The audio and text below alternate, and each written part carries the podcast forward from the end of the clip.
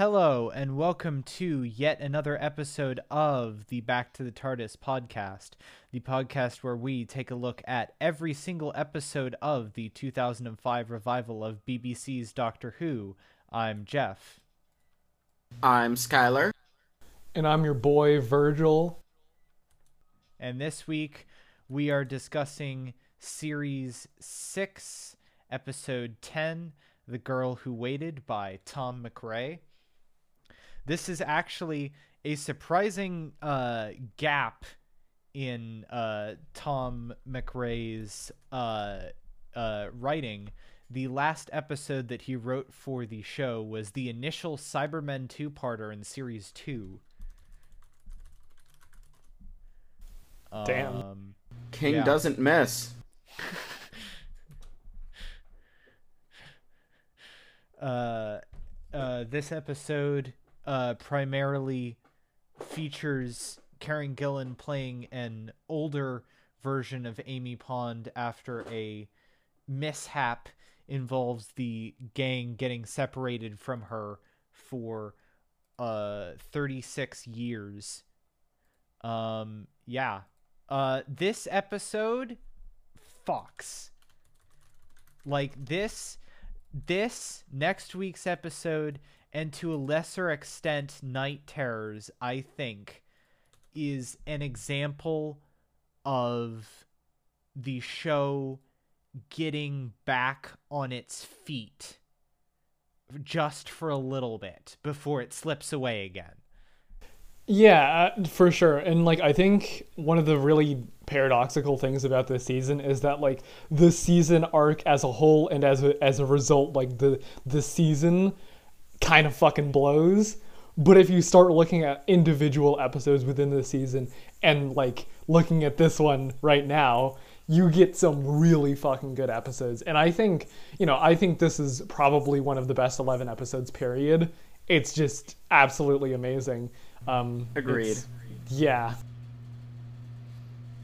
Yeah, Yeah. it goes to show there's, I mean, as much as we've kind of bagged on the formula and how Doctor Who has been since 2005, these episodes at the same time show that that formula still does work. You can still do amazing, like, one offs. It's just awkward when you consider it in the context of the of the wider whole but like for this episode fuck that this this episode was i mean I, I don't think there's any surprise we're all rating this like pretty damn high um yeah just an amazing outing And like I Yeah.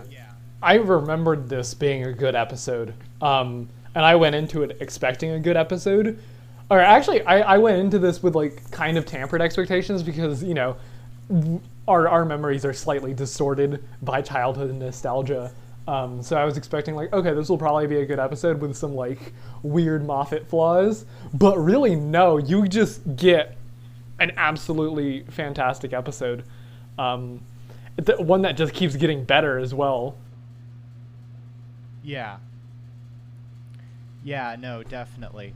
Um so yeah, uh we start off and we open on uh the doctor buzzing about, "Ooh, we're going to this cool new planet named Apalapucia and talking about oh how it's this this paradise planet voted the the number I think it's like the number 2 most beautiful planet.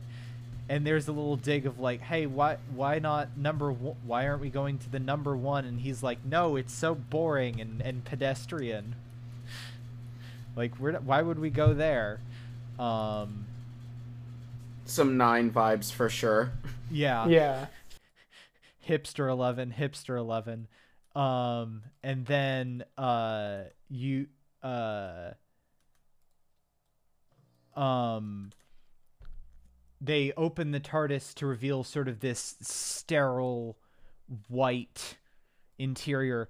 I will say this actually, I don't know how much of this actually is a budget saver episode, but it feels like a budget saver episode and it feels like a very calculated clever way to write a setting for a budget saver episode even though Yeah. actually like like now that I think about it, actually, it's probably not actually because you have that that funky you have that funky guardian uh, garden exterior, and you have uh the robots, and you have um like the old Amy prosthetics. So this one might not actually have been the cheap episode, but I feel like Night Terrors was probably a cheaper episode. yeah, Yeah. or yeah, or like closing time because that's mostly reused assets. Yeah. Um as we get into the I'm I'm sure we'll like start progressing more into the plot, but I I want to note that this is an episode that's perfect for what I consider to be the writing principle of you can get away with like small stupid logic errors if the result is you do something good with it. Um the prime example, the first example of like I think 3 in this episode is the fact that they don't tell Amy what button to push. Like obviously Yeah. that's that's something in real life you would say, but like because of what the episode does with that, it's something I'm willing to forgive. Um because, you know, it, in in normal everyday life a a different button wouldn't be all that big a deal. so like at the same time I get it, but it's it's just a it's just a neat thing to note for all those writers that you don't have to have like an airtight fucking solid logic documentary esque plot to have something be emotionally resonant. Mm-hmm. Yeah, definitely. Um so yeah, what happens is the like they both uh like Amy goes back in for her phone and uh Rory goes and presses a uh presses a button and the doctor follows him. And then when Amy comes back out she presses the other button. And we get this this the the crux of the episode here which is actually this kind of interesting little speculative thing that I like even though it's even though it's speculative fiction and they could use this to tell a completely different story that actually revolved more around um the people of that race who were sick they don't. They they use it to tell a very personal story instead. And you don't ever actually you see sort of little shadows of the Apalapucians but nothing more than that. And I, I think that's actually it's kind of neat actually because you know the the traditional Doctor Who formula feels like to take that idea and to do something more focused on the race itself than on how it affects a companion who wasn't even supposed to be there. Exactly, and further centering the companions as well with the uh, Yeah. conceit of the virus. Um, of course, the Doctor is involved in other ways, but just centering, having a companion-centered episode, and you could argue that like the companions exist for them to like center Doctor Who in like a grounded reality, but this is like no, really, it's it's Amy and Rory's episode. Yeah. And you know, we like we we talk about how um we t- we talk about how like oh man, Chad Rory Rory is so cool. Rory in this episode is I think better than Rory's been the whole season. Like uh, we say that, uh, but I think a lot of that is based around him and his arc in series 5 and it kind of feels like aside from a few cool moments in like a, a good man goes to war he doesn't have as much to do Yeah, and for sure. It really, really feels like like this is an Amy episode, but in a lot of ways, it's very much a Rory episode. And the way that Arthur Darvill acts, being put into this horrific situation, is just magnificent. Yeah, Yeah. he's very convincing in this episode too. And I think this is one of the episodes that has uh, actually I think of any of the episodes, this is the one that has most sold me on Amy and Rory's relationship. Cuz like Yeah. A lot of the times it just feels like a thing. And you know, there's definitely good moments, but I think of any of the episodes, this is the one that is really like brought it together to me and be like, oh no, they're like actually legit a thing. Like Yeah. it's not just the writers telling us that; it's like we're seeing that in motion. Mm-hmm. Yeah.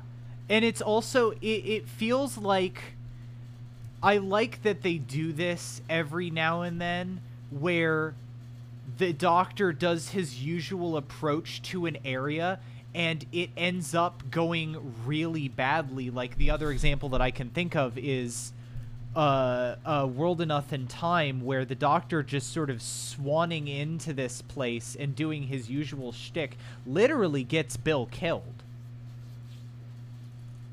Yeah, it's and again, I the the world builder in me is just like, okay, there's a binary vascular another another species with a binary um pulmonary or I don't know science word, two hearts. Um and they have this plague, but they're advanced enough to have like in the thousands area of like multiple compressed time streams to the point where a time lord has trouble dealing with it that's that's a fucking lot but at the same time it's like it's nice to see something that the doctor doesn't quite have Eh, a whatever. handle It's on good speculative fiction. Shut up. no yeah no i'm not i'm not i'm not knocking it because as i said again it's used for it's used for a good purpose um and especially as we see like later on when there's when the emotional stakes are the highest they've been in the episode uh it really reveals something about the doctor but um yeah, Yeah. i don't know where i was going with that but No, uh, and and like like my part. like when we were when we were watching this, uh, initial when we were w- w- rewatching this earlier on in the year, uh, my mom was like, "Hey, what about those Reapers?" I'm like, "Shut up, mom. Doesn't matter. It's a good story. Shut up." yeah So, i yeah. I uh what is very nice. This is probably the only episode maybe the other episode with the hotel, but this is definitely the episode that gets the best marks for like dealing with trauma and my Yeah. only complaint is that this doesn't carry through to other episodes in a substantive way. And I'm not going to knock this episode for that. I, I'm in fact praising it because, you know, credit to Arthur Darvill, like you can see the like the unironic angst and the Yeah. uh, the the strife and and uh, Karen Gillan, even under you know I've acted under prosthetics. Obviously, nothing as advanced as this, yeah. but that's hard. so yeah. you know, it's just And even then, like Yeah. the prosthetics that they're using are still television budget.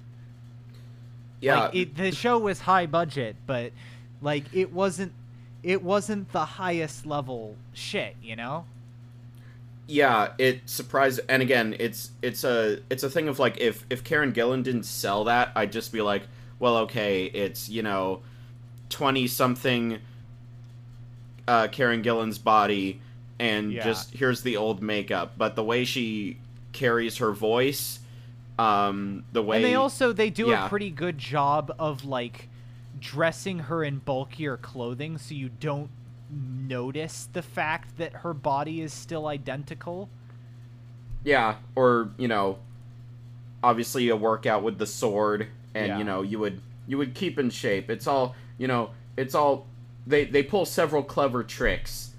Um, Yeah. she's addition to the emotional stakes. enough yeah yeah, Um, yeah. So eh, yeah. Um.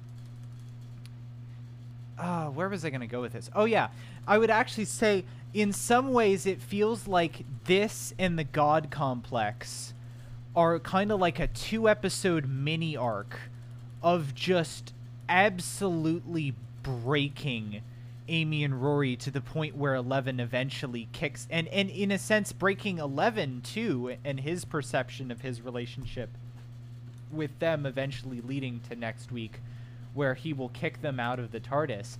And I think watching it through this time what I honestly think is like it should have stuck.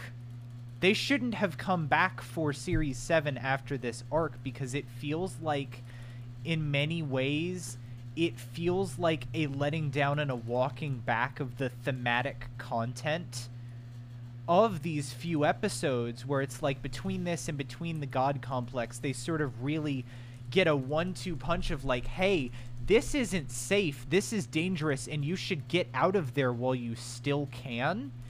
And then they and then Eleven basically says as much and kicks them out, and then he just takes them back in Asylum of the Daleks for five episodes, and then they get off really badly, even though it doesn't really make a bunch of sense. Yeah. Yeah. and It felt like a really needless, just like, oh well, they're- they're back because reasons, whatever. Yeah. Accept it. Um, and yeah, no. Watching this episode, I was like, this is the kind of shit that people leave for. Like this is the kind Yeah. of shit that Martha left for. Um, there's just no reason why they Yeah. should really stay at this point because like w- when you're looking at Amy's like Amy specifically her arc of sort of this emotional dependency and ideal idealization of the doctor um, and what you get in this episode is sort of a shift of that where she sort of realizes the doctor is unreliable and Rory is reliable. And so it would be Yeah. pretty logical that that's the point where she steps off you know between this and the Yeah. next episode which i think kind of has a similar thing for her. Um, and so yeah it's just really weird that they just continue to you know obviously on a production side of thing it's obvious why they did because they were popular companions. Um, but and their just from a contracts weren't up yet, and Yeah. Jeff Yep. Pullman wasn't scheduled to appear yet, and yeah. yeah It's- but But from a, and it's- a it's story like this- standpoint it's just like And yeah. it ties directly into the next episode where Eleven literally has to break Amy's faith in him. yeah it's it, and again it's it's sad with how well this episode deals with consequence in a way because that's what that's what you know what what you could argue you see with uh 30 30 year old amy is someone whose confidence and faith in the doctor has been brutally broken. Now obviously that level of trauma doesn't happen to amy next episode but i think you know as as much as 11 has run from things from now i think this is the point where you know if if we're writing this to be an actual character arc because it kind of doesn't go this way but whatever. Yeah. it's like he's recognized yeah that that this that this isn't going to work. And if he it's it's a maturation for him in some instances that it's like he loves these companions but he has to let them go if he doesn't want them to end up in 40 years hating him. Like like uh this Amy does, like future Amy does. So it's again, it's a, it's a good bit of um it's a good like two off, but again, that's it's sad that that's, you know, that that's again the problem with this formula is that eventually it's hard to pull anything really spectacular narratively speaking because at some point it's just going to like be dropped. Yeah. It's a problem Star Trek has had for literal decades and is only Yeah. like just now starting to get over with now that they've kind of changed their formula. So it's yeah.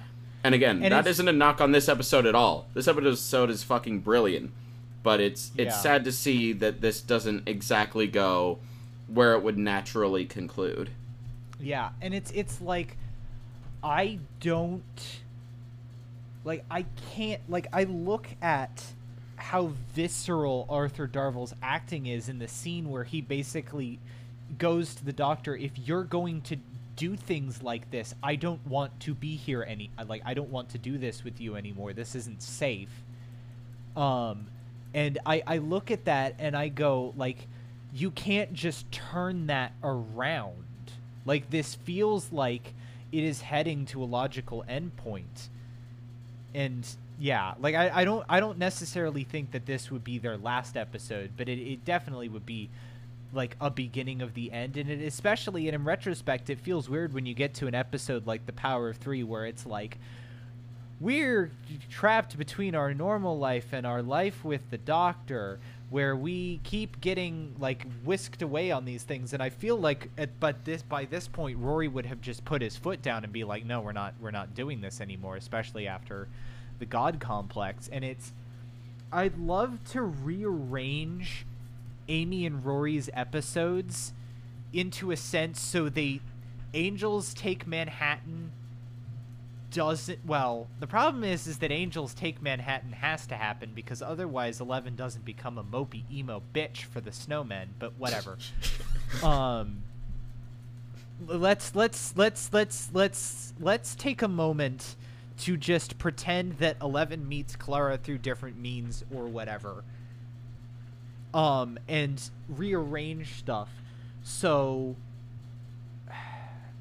like i would take I'd maybe cut a couple of episodes that like for mm, I actually okay cut the funny thing is, is really I can't to- actually cut I can't actually cut any of the series 7 episodes because Asylum of the Daleks despite the fact that it's kind of dog shit introduces Clara or at least the the Clara's Echoes concepts. I can't cut dinosaurs on a spaceship because it introduces Amy and Rory's dad. Um, I don't want to cut Town Called Mercy because I think it could fit into like slot it slightly before this, where you start of have like a moment where like they realize like, hey, the Doctor's not the most stable person. Um, uh, and uh, in while you cut Angels Take Manhattan, like that's really the only thing you can cut. But like sort of, I don't know, rework rework Asylum of the Daleks so it's less shit, or work the Clara plot into a different episode, and then sort of take that that little like domestic bit of like dinosaurs on the spaceship and Power of Three, and work it a little bit more into um like work it before this. So like you have this and then the god complex. And it actually it actually would make the god complex the part in the god complex where Levin basically goes like get out. I don't want to endanger you any further. It actually gives it a little bit more narrative weight because then it's like oh he's he's doing this because he remembers in uh, like in power of three like right at the end of the episodes brian's like yeah okay go ahead take them but make sure they come back safe and it's a realization of like i 100% cannot even pretend to enforce that promise Yeah, and yes, it's, would, it's not the definitive ending that Karen Gillan wanted, but also the definitive ending that we got is dumb and makes no sense. yeah, I would. I get what you're saying. I I definitely think I. Because here's here's the problem. I think there should be more adventures with Amy and Rory after this. I just think you needed to do something more definitive than like, oh, I'm gonna leave you here until I don't. Like something like them actually forgiving the doctor, but saying they don't want to like travel with him. They don't want to live on the TARDIS anymore. It'll just be like you can do. It's like the balancing thing, kind of, and then an echo of Clara or Clara herself can be like the companion he travels with when Amy and Rory are like doing normal people shit. But like I, I get where you're going. I think it's the Amy and Rory arc is so weird because there's moments like this where it's like, oh, this is clearly where this is going, and then there's other episodes. So, yeah, it's it's hard to rearrange and to like rewrite, like changing as little as possible to make it coherent. That that's a fucking chore. Yeah. Yeah, the No. impression I'm getting is that this arc is kind of unfixable as it is. Yeah. Well, no, I don't think it's I don't think it's unfixable. It's more uh it's more like the the series spread would be weird, but I think it's doable if you like rewrote and reordered some of the episodes because basically I think what the problem, you know what? Actually, cut like cut like Curse of the Black Spot and cut like closing time. And like if I, I I don't know, but like cut some of the the more fillery series 6 episodes and work some of the cuz the problem is is that aside from Asylum of the Daleks' like um like little gambit for they like Amy and Rory like split up for 45 minutes and then get back together for reasons that are kind of flimsy and should have maybe been spread out over a few more episodes. Like the rest of the series, seven episodes, narratively don't feel like they need to belong to series seven. Yeah, I would. Here's here's what I'm thinking right now. Series five has a pretty clear arc, right? It's the, Mm-hmm. it's the, it's the series where the Doctor is the fairy tale, and everything works out in the end. I would have Series six be breaking the fairy tale, because that's what seems like specifically with Amy and Rory. And I don't know if I would postpone any River Song bullshit until Series 7 or save her for 12 because that's kind of like what I'd want to do, honestly, because her and Peter Capaldi slap.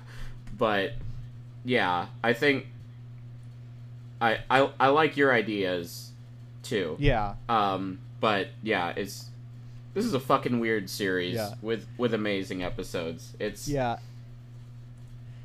It's just like I feel like we reach a sort of thematic end in this season and then they just kind of keep going for a few more episodes just so they can make a conclusive end even though spoilers for my thoughts on Angels Take Manhattan the episode is really good until it dives off a cliff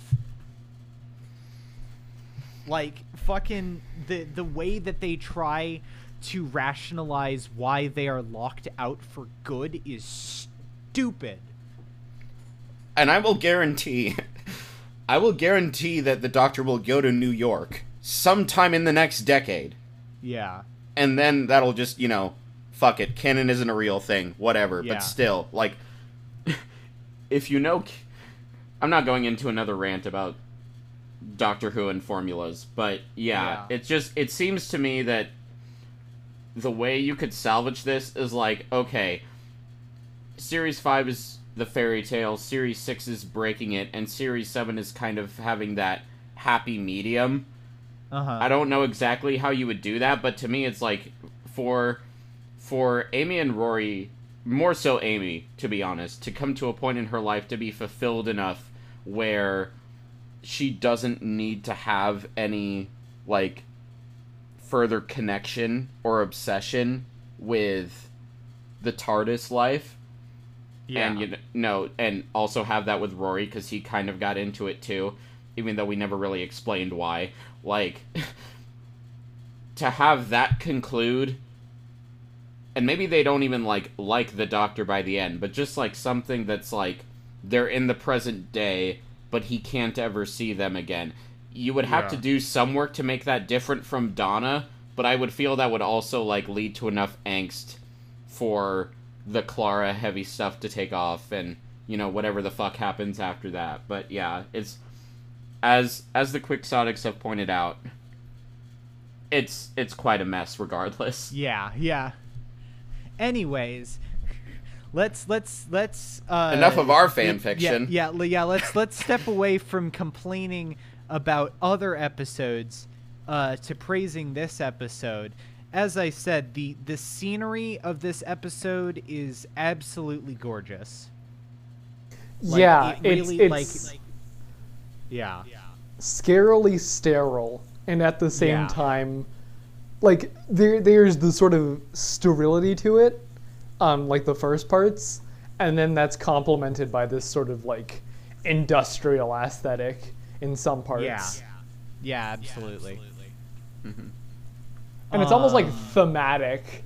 Um, the yeah. way there's like these these front rooms that are very clean and like hauntingly sterile, and then these like under rooms that are very dirty and gritty, and it's like the dark truth within. Well, it, when it, it's Yeah. actually not that. It's like just you're the wrong person to be in here. But you know, themes.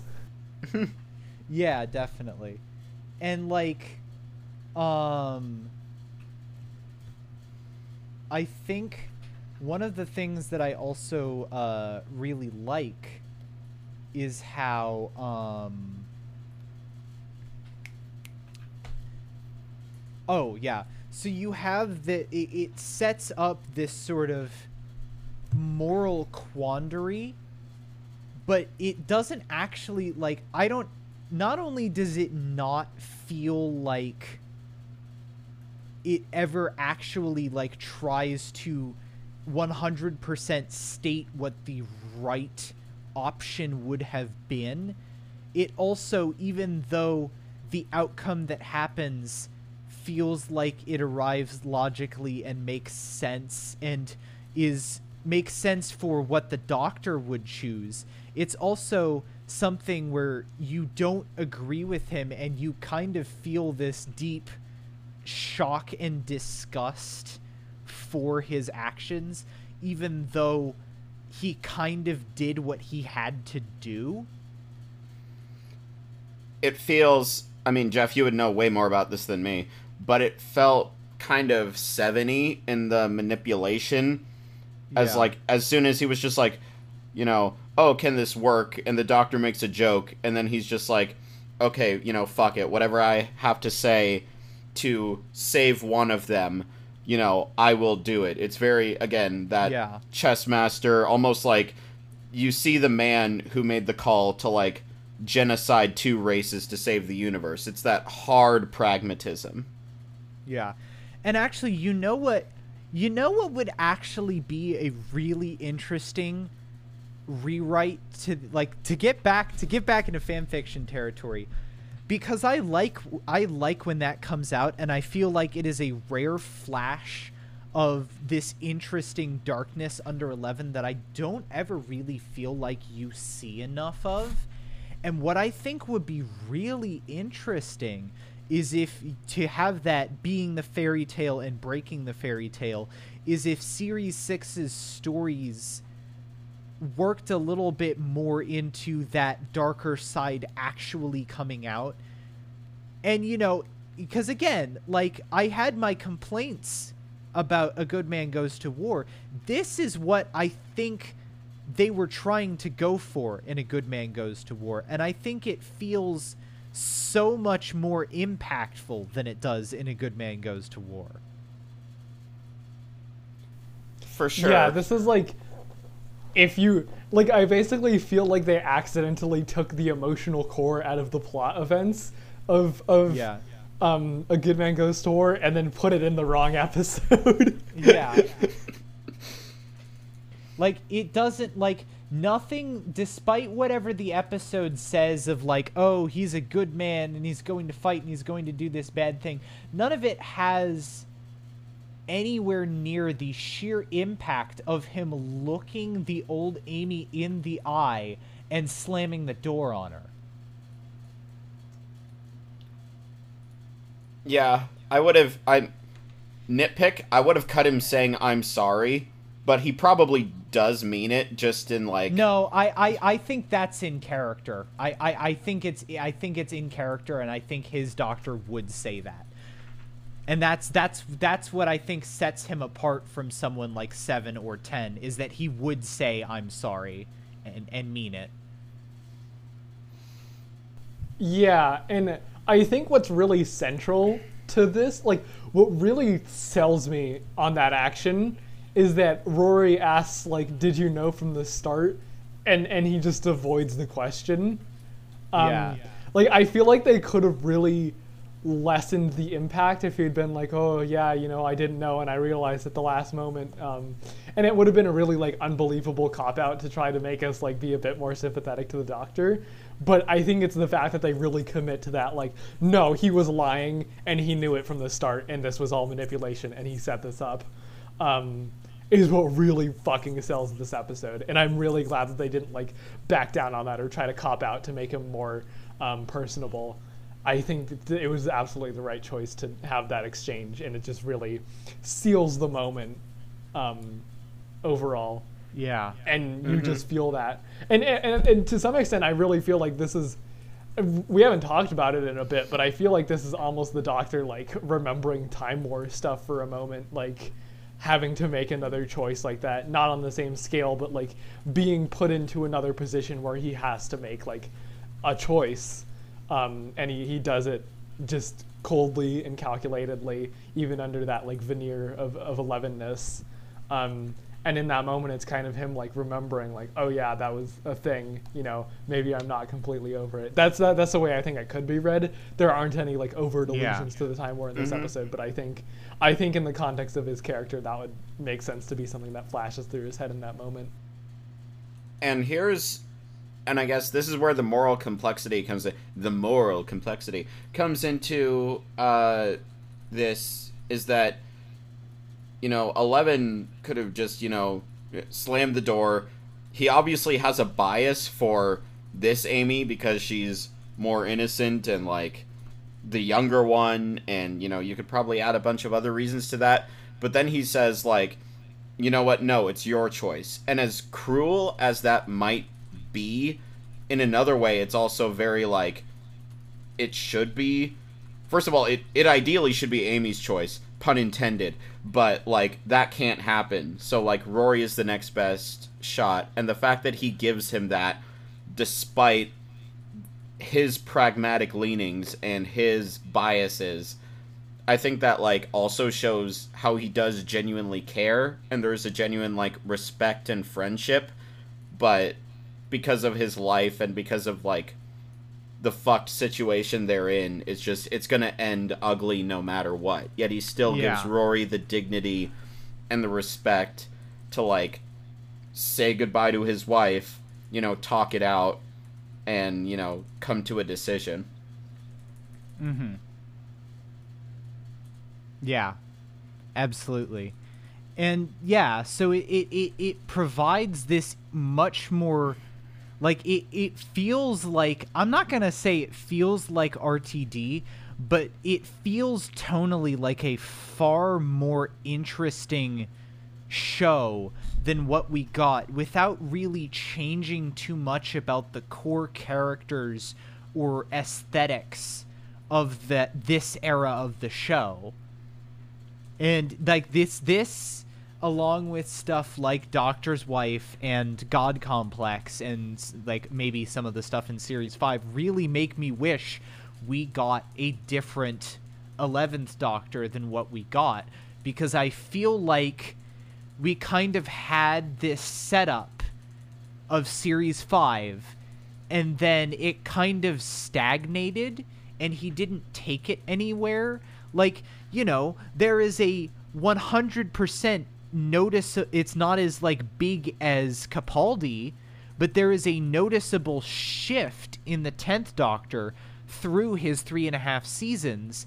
And while he gets a little bit upset about uh like Amy and Rory's departure like it doesn't feel like 11 consistently develops character through his seasons before 13 i would have said this is like a carbon like like a cardboard cutout of what the doctor like you just have you have like first draft and you're just like this is generic doctor. This is the doctory things. Now i'm writing this for 10 so i'm going to add in these things because this is more him and it contributes to his arc. And 11 isn't as bad as 13 um and the thing well 11 still has his own distinct character. The problem is is that it flattens out when they don't go anywhere with it. And a lot of his core character quirks i think get annoying and overused and overshadow the parts of his character that i like. Whereas 13 is literally just a flat character with a completely fucking borked moral center we got to Chibnall era. Take a drink. Um, yeah But I was gonna Um, say something about Chibnall era earlier, and I fucking forgot what it was. I was gonna get it out early, and then I forgot. Oops. nice hey, you know, if, if you remember, br- bring it up again. I, I want to get buzzed. But um, yeah, this fucking episode. Um, I had another. Oh, just again, I I think we already touched on it, but just there's so many good. There's so many good like small Amy and Rory character moments that. Uh, you know, we we could go over each of them individually if we wanted to. I don't. We're not going to, but um, just them laughing together, him saying, you know, I don't care that you grow old. Um, I care that we didn't grow old together. Like that's that's a line I still hear by on like Doctor Who fandom Twitter and stuff like that. That's just so many iconic moments in an episode that you could argue like doesn't matter in the grand scheme of things and whether that's a good or a bad thing is, you know, up to the individual. Um but just so much good writing and uh and consequence and fulfillment of a premise um yeah i just can't be it's we, we've been talking about the doctor a lot but really this is their episode and i think Yeah. I know a lot of people who dropped off Doctor Who either in the Capaldi era or like around series 6 or series 7 because they felt that it instead of Doctor Who it was becoming the Amy and Rory show and while I understand where that complaint comes from because the stuff with River Song for the large part fucking blows stuff Yeah. like this makes me say like that isn't a problem it's just how they executed it Yeah, yeah, um, definitely. in the grand scheme of things. Like this is an example Yeah. of them na- like hitting it out of the park with flying colors. Absolutely. Yeah. Um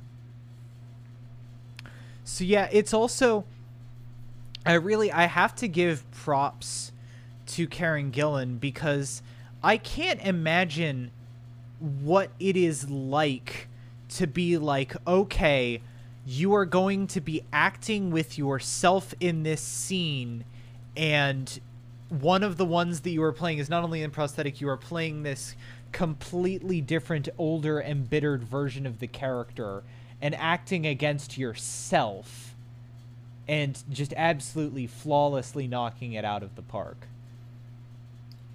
The scene that comes to my mind again, they do like wonderful tricks here because this this isn't this show doesn't have a big enough budget where they can do like the oh we'll just have both Karen Gillan's in every shot, but when they're talking to each other through the mirror, Yeah. and younger Amy is telling the story and older Amy is reacting to it, and you can tell that there's differences in the character. They're the Yeah. same, but obviously different, and the different line delivery of Rory is the most beautiful man I have ever met, or something like that. yeah Um, just that alone, like, not to be one of those give her the Emmy people, but like, yeah. just you know, special props to that episode. Um, that like truly, you know, t- TV isn't just some lesser thing. You know, Yeah. Tru- truly awesome stuff can happen there. Yeah. Yeah, absolutely. Um Yeah, I guess um let me take a look through my transcript here. All right. Yeah. I think unless anybody else has anything that they'd like to talk about that we can move on to ratings. I would ask one question. Okay. let's say that budget isn't an issue because I know this is why they didn't do it, um, or it's one of several reasons why they didn't do it. But I was thinking like how it would change things if older Amy was the one to come along. Like that would be a huge status quo shift in the dynamic of this era. And I was just thinking about that because there's a moment where like younger Amy gets knocked out by the by the hand thing. And you mm. could almost say there's like a sort of like almost done purposefully to fake out like, oh, is she going to die and the older one is the one that comes with them. So, I don't know. I'm Except, just well, that wouldn't work because if she died, then the older one would cease to exist. but they're already creating the paradox because she already Yeah, all right. Yeah, that's true. This is Doctor Who. Fucking bullshit happens all the time. Yeah, Well, so what i I'm would say, what I would say is, is that I, I'm honestly, I don't know, because I think it, I think doing that, like, it's not just a budgetary thing. Doing something like that would go against the episodic nature of Doctor Who. If you were going to do something that was a little bit more serialized, or if it was in a medium like Big Finish where you didn't necessarily need the visual component, because I, I don't even think if Doctor Who had all the money in the world that the TV series would go for it. If it was a Big Finish thing, you know what? Maybe I could see them pulling something like that and I, I think it would be an interesting idea but yeah i i, I don't think yeah It would just. i don't think would, old amy was ever going to go past this episode because like Oh, they can't not. both survive the episode otherwise the thematic content of the episode is borked and i don't think they would take new a like uh, i don't think they would take old amy over their amy ever Yeah, it's just definitely. I mean, we were we were doing our own f- fan fiction a while ago about how like oh like this is breaking the fairy tale, and with with her the fairy tale is broken. It is fucking Yeah. shattered. A nuclear bomb went off, and there's ashes. There's no fairy tale, but just like I don't know, it would be an interesting direction to take. And maybe this is just my very queer ass thinking like, oh, wouldn't it be neat if there was like a polyamory dynamic? But obviously, in the television format, that's expensive. B, people look down upon that because much traditional partner norms. And number Yeah. three, the makeup. So, like, I completely understand why that would never happen in a thousand years when this show is being, like, written and constructed. It's just, I don't know. I like doing thought experiments uh, like that of just like, okay, where could you take a story like that? Um, I yeah, I I don't think an older Amy, an older Amy definitely wouldn't have been feasible while they were writing this, and it wasn't the story they wanted to tell, and that's fine. It's just, you know, in an in a show where consequence ke- keeps being sideswept, it's a little bit frustrating to see it happen every time, even if like this episode, it is completely justified why they go back to like quote unquote the way things were because in theory emotionally things are not as they were Yeah. Definitely. Um yeah. So I guess moving moving on down to ratings. Yeah, every now and then you get those episodes that make you remember why you started a fucking podcast covering every single episode of the revival of this show. And I I think this is one of them. Like despite the rest of the content of the season, we have a return back to some of the more interesting writing and a really interesting moral quandary that I don't think at least the televised show has ever really done before or again. Obviously, who knows what the fuck Big Finish has done. Um and it does it in a way that genuinely adds this emotionality and a whole new dimension to uh, these characters. And while I wish that the series around it was more ordered in a way that their arc made more sense with this being near a logical endpoint for it, I think everything on this episode is just firing on all cylinders and it is just an absolutely fantastic episode that is up there with Doctor's wife as the like probably uh the second best episode in this season. It is an absolute A plus. It is one of the two, I think, maybe three if you count God Complex, standout episodes of this season of Doctor Who.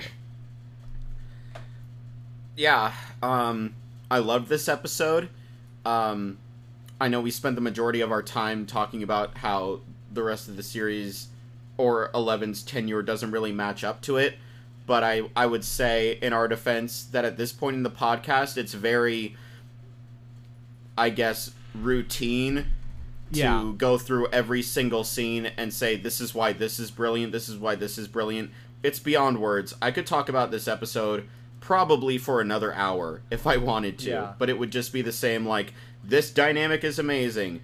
Uh, Arthur Darvill does this great thing here. Um, the makeup is great. Karen Gillan is great. The Doctor is great. Like there's just so much that eventually saying it, even though it's even though it's not repetitive and it's not a lie, it still feels like you're diminishing it. Um, it's that good, and in fact, I would place this above. Um, I would place this above the Doctor's Wife and potentially above every other episode of Doctor Who of the revival. And yes, I do mean that seriously, in the sense that this is the only time I've like teared up. I'm pretty sure I didn't te- tear up in the like Human Nature two-parter back in series three. I may have. I may just be forgetting. But like, the ending of this episode actually absolutely fucking broke me. Like I I like tears were on my fucking face. Um so that was, you know, it's incredible when a piece of media can do that. Um it's a wonderful, you know, spe- piece of speculative fiction. The the premise and the world is interesting, but it doesn't get bogged down in world building. The character work is absolutely immaculate. Um, arguably the best in the series. We'll we'll see when we get to next week's episode. Um, but yeah, this is this is a virtually perfect episode of Doctor Who. Um, a plus plus slash S. Um, my favorite of the series so far, definitely. This episode is poggers. So true. I just wanted to have a really long, awkward silence after that. Um, yeah, this episode, yeah, it's really good. I I don't know if I would call it like my absolute favorite of this series, um, but just it is definitely, I mean, easily the best episode in this season. Possibly up there, probably besides like the Vincent episode, the only really just top tier episode of, of Doctor Who in general in Eleven's run. Um, I'd say this and Vincent and the Doctor, like just Eleven's two best episodes. Um, I, well, I haven't seen God Complex in a while, so that might be up there too. Um, but yeah, just absolutely fantastic. Easy 10 out of 10. Just really strong emotional core. It doesn't miss a beat. Like the entire episode is there and purposeful. It doesn't waste a moment. The characters are just solid throughout. I can't really think of a single like flaw with this episode. It's just absolutely brilliantly put together and well written and acted and everything. Yeah, absolutely. Um, so next week we will be looking at series uh, the ep- series six episode eleven, the God Complex, by my boy, my dude, Toby Whithouse. Um, and I would also like to announce that coming to a Patreon, uh, coming to our Patreon sometime in the future, we are going to be taking a look at the first episode of the new Ninth Doctor Adventures Ravagers box set. Um, and we will be recording that pretty soon, I think. Um, so uh, get hyped and look forward to that. I know I'm looking forward to seeing how Christopher Eccleston steps back into the role after 15 years. Um, yeah. Uh, you can follow us on Twitter at B2TARDISPod. You can support us on Patreon for a number of benefits, such as early access to episodes, the ability to listen in live to episodes being recorded, and potentially even the ability to guest star on an episode of your choosing. I'm Jeff. You can follow me on Twitter at WheatleyDL. I ship Amy, Amy Rory, and no one can fucking stop me. You can follow me on Twitter at skyhigh9 underscore 5. I, I, I, I I'm a guy. I'm Virgil. You can follow me at Nomadiclastic. Yeah, man. And we will see you all next week. Smooth landing.